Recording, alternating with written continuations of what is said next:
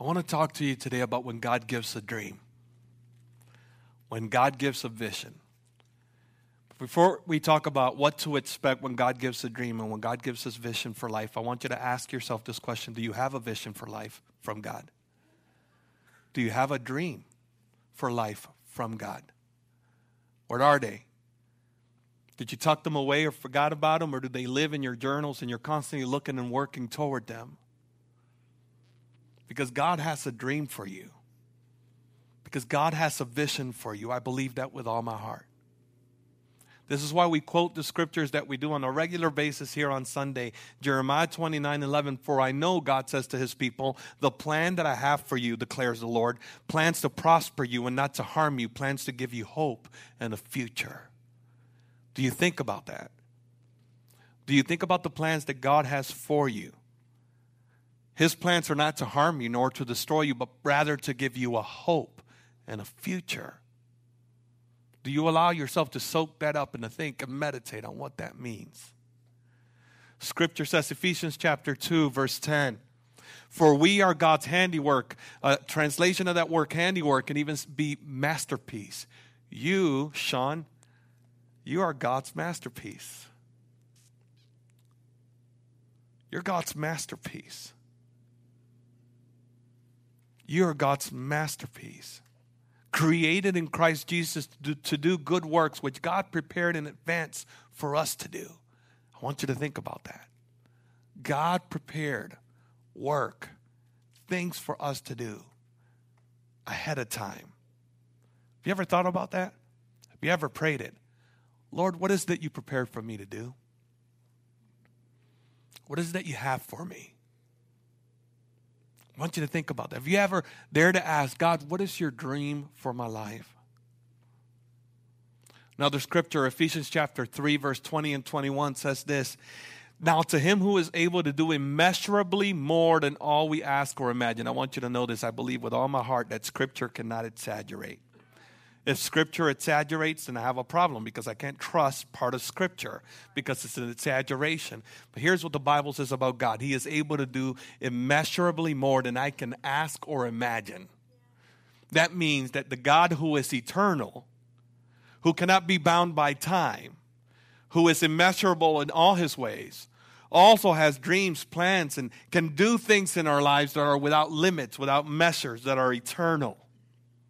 Think about that and He can do immeasurably more than all we ask or imagine. Are you thinking about the dream that God has for you? Are you imagining? Are you asking?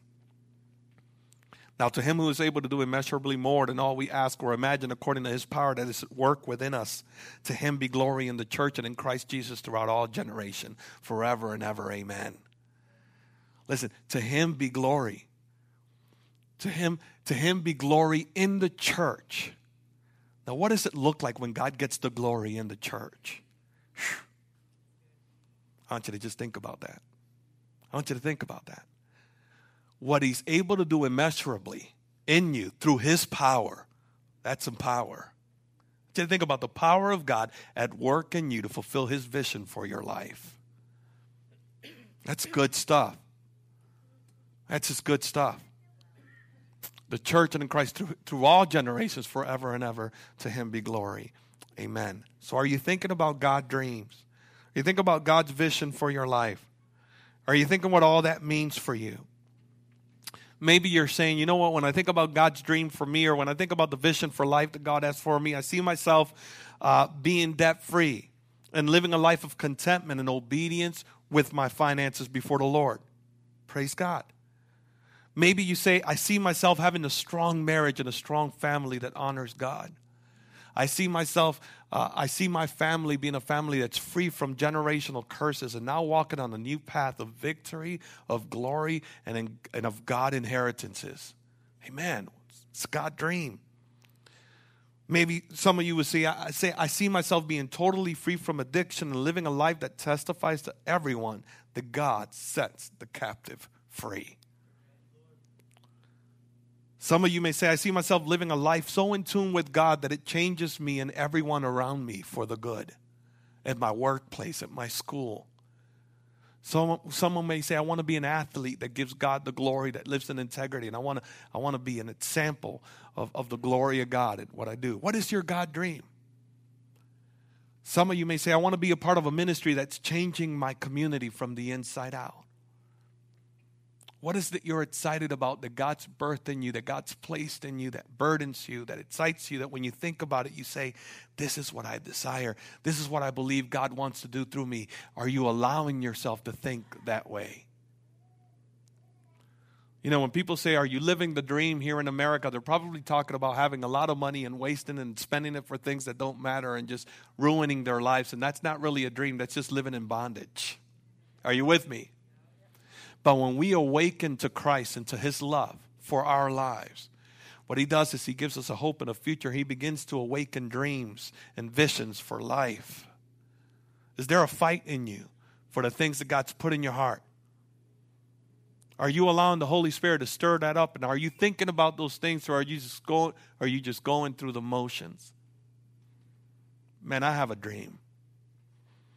And I'm going to share it with you whether you want to hear it or not.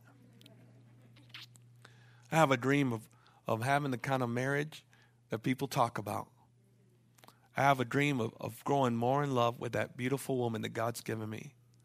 I want to love her and I want to love her well. And, I, and I, I want the end of my days to be a, a testimony that as I've grown old, I've grown more in love with her and I loved her well just as God has loved me. And I know that's not coming overnight. So I got to work, I got to fight. I got a dream for my children. I don't want my daughters to grow up in church and be the pastor's kids everybody talks about. You know what I'm saying?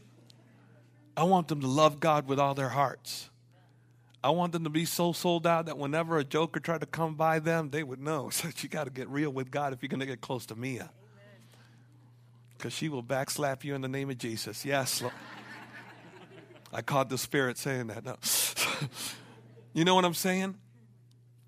I have a dream that they love God, that they sell out for God, and that they would have a fire for God greater than mine. I have a dream for this church.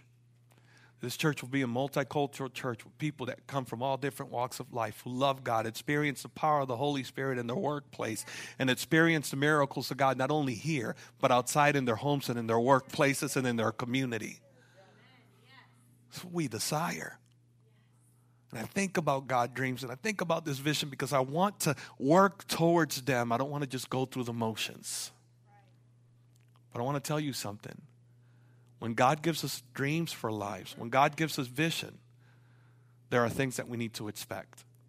And I want to talk to you about the things that you should expect as you continue on your journey following after God and following after the dream that God's given you, following after the vision for life that God's given you. And the scripture reads this way in Genesis chapter 41, 37 on down. I'm going to read there. This is after Joseph has declared the dreams uh, to, the, uh, to Pharaoh.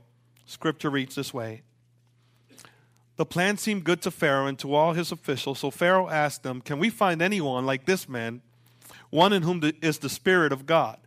Then Pharaoh said to Joseph, Since God has made all this known to you, there is no one so discerning and wise as you. You shall be in charge of my palace, and all my people are to submit to your orders. Only with respect to the throne will I be, will I be greater than you. So Pharaoh said to Joseph, I hereby put you in charge of the whole land of Egypt. Then Pharaoh took his signet ring from his finger and put it on Joseph's finger. He dressed him in robes of fine linen and put a gold chain around his neck. He had him ride in a chariot as his second in command, and people shouted before him, Make way. Thus he put him in charge of the whole land of Egypt. Then Pharaoh said to Joseph, I am Pharaoh, but without your word, no one will lift hand or foot in all Egypt. Pharaoh gave Joseph the name, that name, and gave him Asenath, daughter of Potiphar, priest of On, to be his wife. And Joseph went throughout the land of Egypt. Joseph was 30 years old when he entered the service of Pharaoh, king of Egypt. And Joseph went out from Pharaoh's presence and traveled throughout Egypt. During the seven years of abundance, the land produced plentiful. Joseph, uh, Joseph collected all the food produced in those seven years of abundance in Egypt and stored it in the cities. In each city, he put the food grown in the field surrounding it. Joseph stored up huge quantities of grain like the sand of the sea. It was so much that he stopped keeping record because it was beyond measure. Before the years of famine came, two sons were born to Joseph by Asenath, daughter of Potiphera, priest of On. Joseph named his firstborn Manasseh and said, It is because God has made me forget all my trouble and all of my father's household. And second, the second son he named Ephraim said, It is because God has made me fruitful in the land of my suffering. Thank you for your word. Lord, I need to receive it. I need to hear it and receive it. Encourage me, build me, put fight back in me, put fight back in us. Awaken the God dreams and the visions for life that you've given us. And Lord God, thank you for giving us Manasseh and Ephraims. Lord, in Jesus' name we pray. Amen. So here we have before us the story of Joseph. Joseph, the second youngest of 12 brothers. Joseph, the one that is favorite by his the favorite of his father, and it creates conflict. Just like if there's a favorite in any household, there's going to be some given conflict.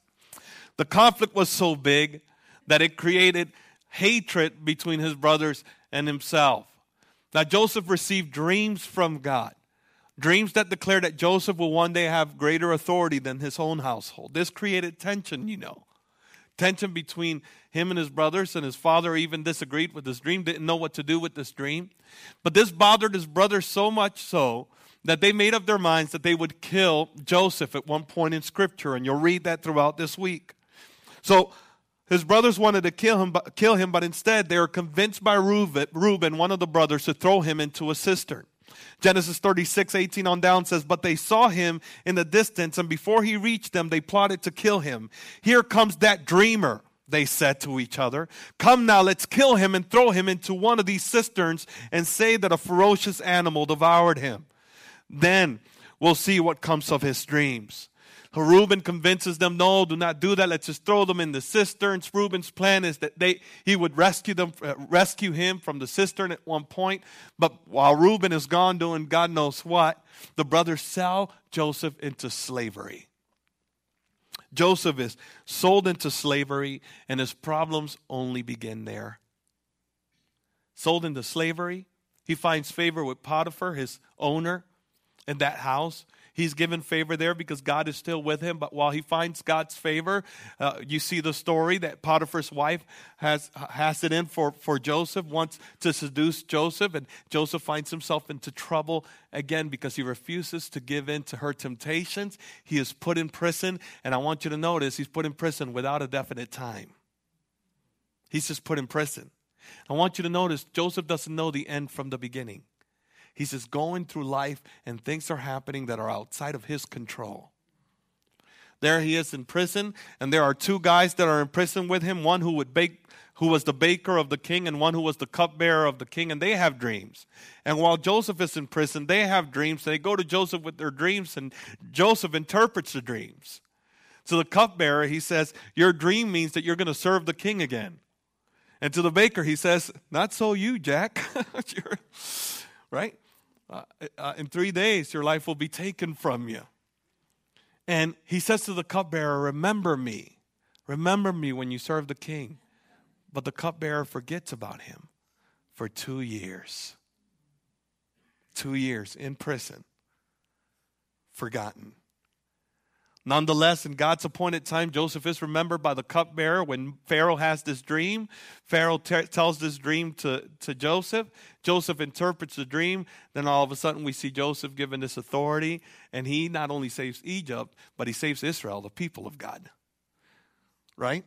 And he is a huge instrument in saving the known world at that time. Wow. Incredible. So let me talk to you about what to expect, what we see in Joseph's story, that you and I need to expect. If we're going to hold on to that God vision, God dream that God's given us for life, certain things that we need to expect. If you're going to hold on to having a marriage that honors God, you're going to hold on to raising children that honor God. You're going to hold on to honoring God with, with your life, with your finances, with your relationships, with your singlehood, with whatever it may be. There are certain things that you need to expect. Number one, expect opposition. Expect opposition. Expect a fight. Do not think that God's given you a dream or a vision that will come easy. God's given it to you. But I want you to know something. You're going to have to wrestle for it. Are you with me? God gives you a vision for life. You got to be about fighting for that until you get there. Joseph faced real opposition. Just like he had opposition, you and I are going to face real opposition. We, we have an enemy. His name is the devil. And he's not just going to sit back and let us dream and be excited about God's plan for our lives. He's not going to say, well, look at Joel and Rachel. They're just so blessed. Look at how they're following after God. I'm just going to back away. It's not what the enemy does. He looks for an opportune time to take the dream God's given us. Are we going to give in or are we going to fight? Where's your fight, church? Where's your fight? Where's your fight? God said to Joseph, Go take the land that I've promised you. When he goes and he conquers the land, there's a group of people, a group of tribes who haven't taken their land yet. And Joseph says, Why haven't you taken the land that God's given you? And the reason why is because they didn't want to fight for the promise of God. But if we're going to walk in the promises of God, we got to fight for them. We got to take them up. We got to keep them in mind until we receive their fulfillment. Are you anybody anybody anybody with me? We got to fight. I think that sometimes the church is just going through the motions and we're so sedated, we don't have any fight in us. We just want things to be done for us. But you got to fight. Church that walks in the promises and the dreams and in the vision that God's given us, people who fight in prayer, people who persevere in prayer, people who fight for purity. Amen. People who, fight, who persevere for holiness. We got to fight. When God gives dreams and God gives visions, when we follow after there's something that we need to expect. We need to expect that we're going to have some opposition. If there isn't any opposition, then you got to question whether you're following after God's dream and vision for your life. There will be opposition that comes from the enemy, and there will be people who will not have the heart and mind of God for you and your family. There will be an opposition that comes from the enemy, the devil, and there will be people who will not have God's heart and mind for you. You're going to have to be aggressive about the things of God for your life. Are you with me? Secondly, after, as you follow after God's vision for your life or the God dreams that He's given you, I want you to understand this. Not only should we expect opposition, but we should expect that there will be setbacks that will be completely outside of our control. Man, there's just things that happen that we cannot control. Things that at times they even have absolute no explanation. Why in the world do you want this to happen right now, God? And how does this fit in in your plan? Because it makes no sense to me. And I want you to hear me. Things that will hurt. We will suffer loss. We will grieve. Things that will last longer than we want them to. Anybody ever been there? It's just the way that it is. You and I, if we're going to follow after God's vision, God's dreams for our lives, we need to expect, we need to know that there will be setbacks, things that will be outside of our control. Joseph was sold into slavery. He was lied on by Potiphar's wife. And there he was serving the consequences of somebody else's actions. Sometimes things happen in life, they just happen and they happen to all of us. But there's something that you and I know that the world doesn't know, and that's this God works all things for good for those who love Him and are called according to His purpose. That means this that when we keep our eyes on loving Jesus, fixed on Him, and we walk this narrow path, no matter what's going on, if we just keep our eyes fixed on Him, no matter what hell on earth we will encounter, listen to me, you will encounter hell on earth. No matter what hell on earth we encounter, our God is in control. And whatever the devil meant for bad, even God in his presence will get the glory out of our lives. Everybody excited about that? Amen. Amen. So we trust him. Even when all hell breaks loose, we trust him because we trust that he can keep us from the plans of the enemy. We trust that he can keep us when things are outside of our control. And that is faith. That is faith. Trusting God when there's nothing I can do to change the circumstance. To say, God, you're in control. Do you believe that today? Joseph was again sold into slavery, lied on, and suffering consequences, things outside of his control. But I want you to notice what was in his control his ability to serve. There he was in Potiphar's house, sold into slavery. Apparently, he served well because Potiphar gave him favor. He was favored because God's favor was with him even when circumstances were outside of his control. I want you to know when things don't work out for you, God's favor is still with you. Just believe and hold on. We got to learn to hold on to the presence of God in the midst of everything that we're going through and see how He's at work in our lives. Third thing I want to share with you. Number one, let's go back. Expect that there will be some opposition when you try to live the dream that God's given you, the vision that God's given you for life. Expect that there will be some setbacks in life. And third, expect to be looked over and forgotten. Expect it. Expect some people to just look over you, forget you, value you not. Do, expect people not to affirm you in your call. It's just going to happen. Just expect it. It's going to happen. Here is here is Joseph who reveals an incredible dream to the cupbearer. It is fulfilled immediately. You think the first thing on that man's agenda is to tell Pharaoh about Joseph. Well, apparently not. Joseph is forgotten. And he's forgotten for a long time, indefinite time in his mind, because he didn't know that in two years things were going to turn around. Are you with me? He didn't have the privilege of knowing the end from the beginning. He didn't have that privilege. But there he was forgotten. And as we follow after God, after we follow after the things that He's put in our hearts, there are people who will not affirm us. There will people, there will be people that will not believe in us. There will be people who will forget us and overlook us. And when that happens, because it will happen, when that happens, take those moments where you're being overlooked or you're forgotten as an invitation from God to go into the secret place whenever I feel like I'm not being affirmed by someone who should be affirming me, I always revert to this God, there must be something that I need to get from you that I'm trying to get from somebody else. So I'm taking this time of someone overlooking me as a time as you saying, My son, I need you. Let me affirm you. So instead of me looking to someone to give me something they can never give me, I'm going to the Father to affirm me because he's a good, good father and I'm loved by him.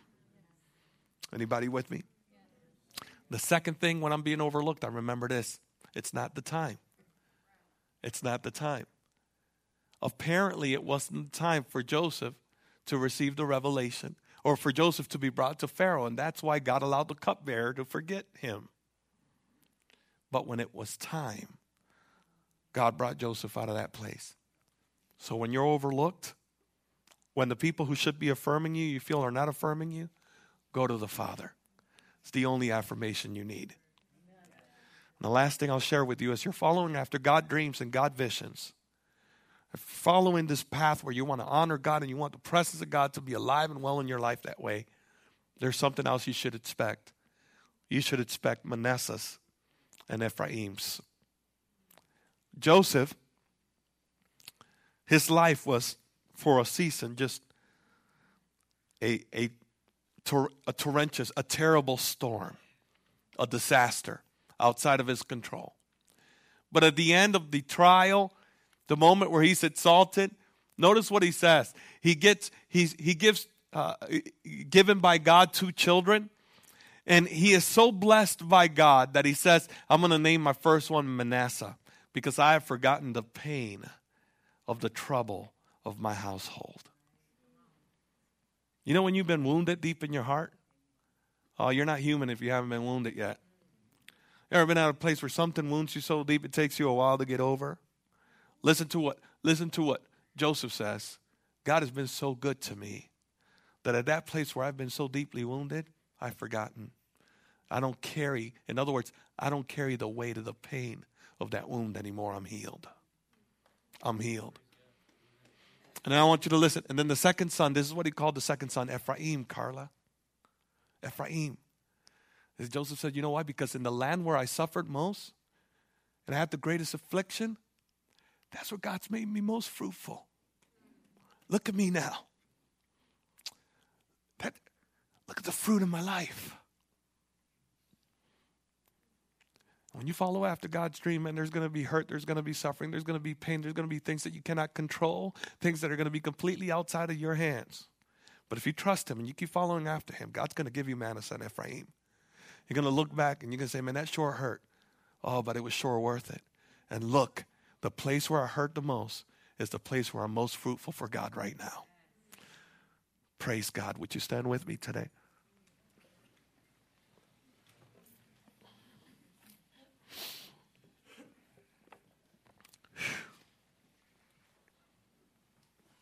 Hallelujah.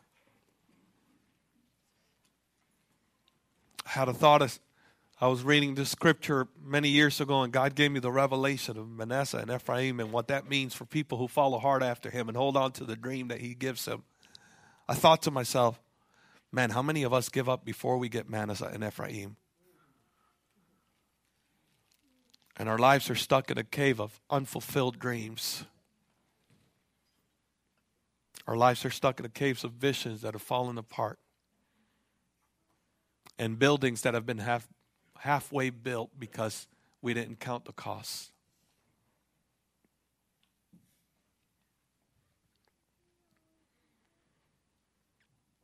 How many of us are given up before we receive our Manassehs and our Ephraims? Today, I want you to hear something. Our God is a God of restoration. So if you find yourself in that cave, you can pick that dream back up right now. Let's pray. Lord, I thank you for your life in us. I thank you for your dreams in us, your vision for our lives. Some of us have not even given ourselves permission to dream big. We haven't given ourselves permission to think about your vision for our lives. Today, would you stir us up? You stir up your dream for our lives? Stir up vision in Jesus' name. Some of us have given up. We've given up before we received the promise. And Lord, today we're convicted and we're saying, you know what? No more. We're going to get back up because it's going to be worth it. It's going to be worth it. I can't wait to get to the place where I can say the place where I hurt the most is where I'm more, most fruitful for the Lord. I can't wait. Lord, I thank you for awakening dreams. I thank you, God, for giving us vision for life. I thank you in Jesus' name. The altar workers can join me right now at the altar right now.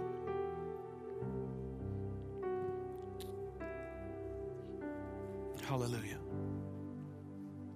Those who pray uh, come up and join me here at the altar.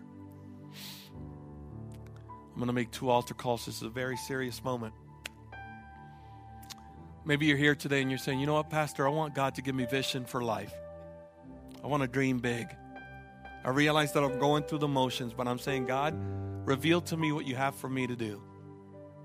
That's a big prayer. But you know what? I believe that God wants to I, I believe that God wants to show up and show off in your life. I believe that God has plans for you. Things that He'll reveal now, things that He He won't disclose right away, but I believe that He wants to begin to stir up things in you. But you got to be willing. You can't receive something you're not asking for. Nothing can be revealed to thee that you, you don't desire to see. So if you're here today and you're saying, God, reveal to me what you desire for me to do with my life. Give me a, give me a God dream. Give me a God vision. If that's you, would you, would you come up to the altar? We'd love to pray with you. We want to pray that God will stir up the gift in you. That God will begin to stir up in you that, that God dreams. We want to pray that today. Would you come up to the altar? Amen. Amen. Amen. That God will stir it up. Dream for your marriage, dream for your children, dream for your workplace. The last thing is this maybe you're here today and you're saying, Pastor, somewhere along the journey of following after God's vision and God's dream for my life, I got real wounded. And I'm in a cave. I'm in a cave. I'm somewhere between the pain and receiving Manasseh and Ephraim. I just kind of gave up. But I realized today I don't want to give up anymore. I want to pick up the God dream that He's given me. I want to pick up the vision He's given me for life. If that's you, would you come up to the altar right now? Right now. I call you out of the cave in Jesus' name. I call, I call you out of unfulfilled dreams in Jesus' name. I call you out of that hopeless Christian ghettos in Jesus' name. In Jesus' name that's you today, would you come up to the altar? Would you come up to the altar? Hallelujah. We're going to be praying here at the altar, all right, for all of these people who are here seeking God. I believe God's going to speak to them. Let me just bless you. God bless you. God make his face shine on you and show you his favor and his peace. Dream big. Dream big. Because once you think that you've gotten to the point where that's too much, God's got more in store. God's got more in store. God bless you. Dream big. Dream big. Say yes to the glory of God in you by His power.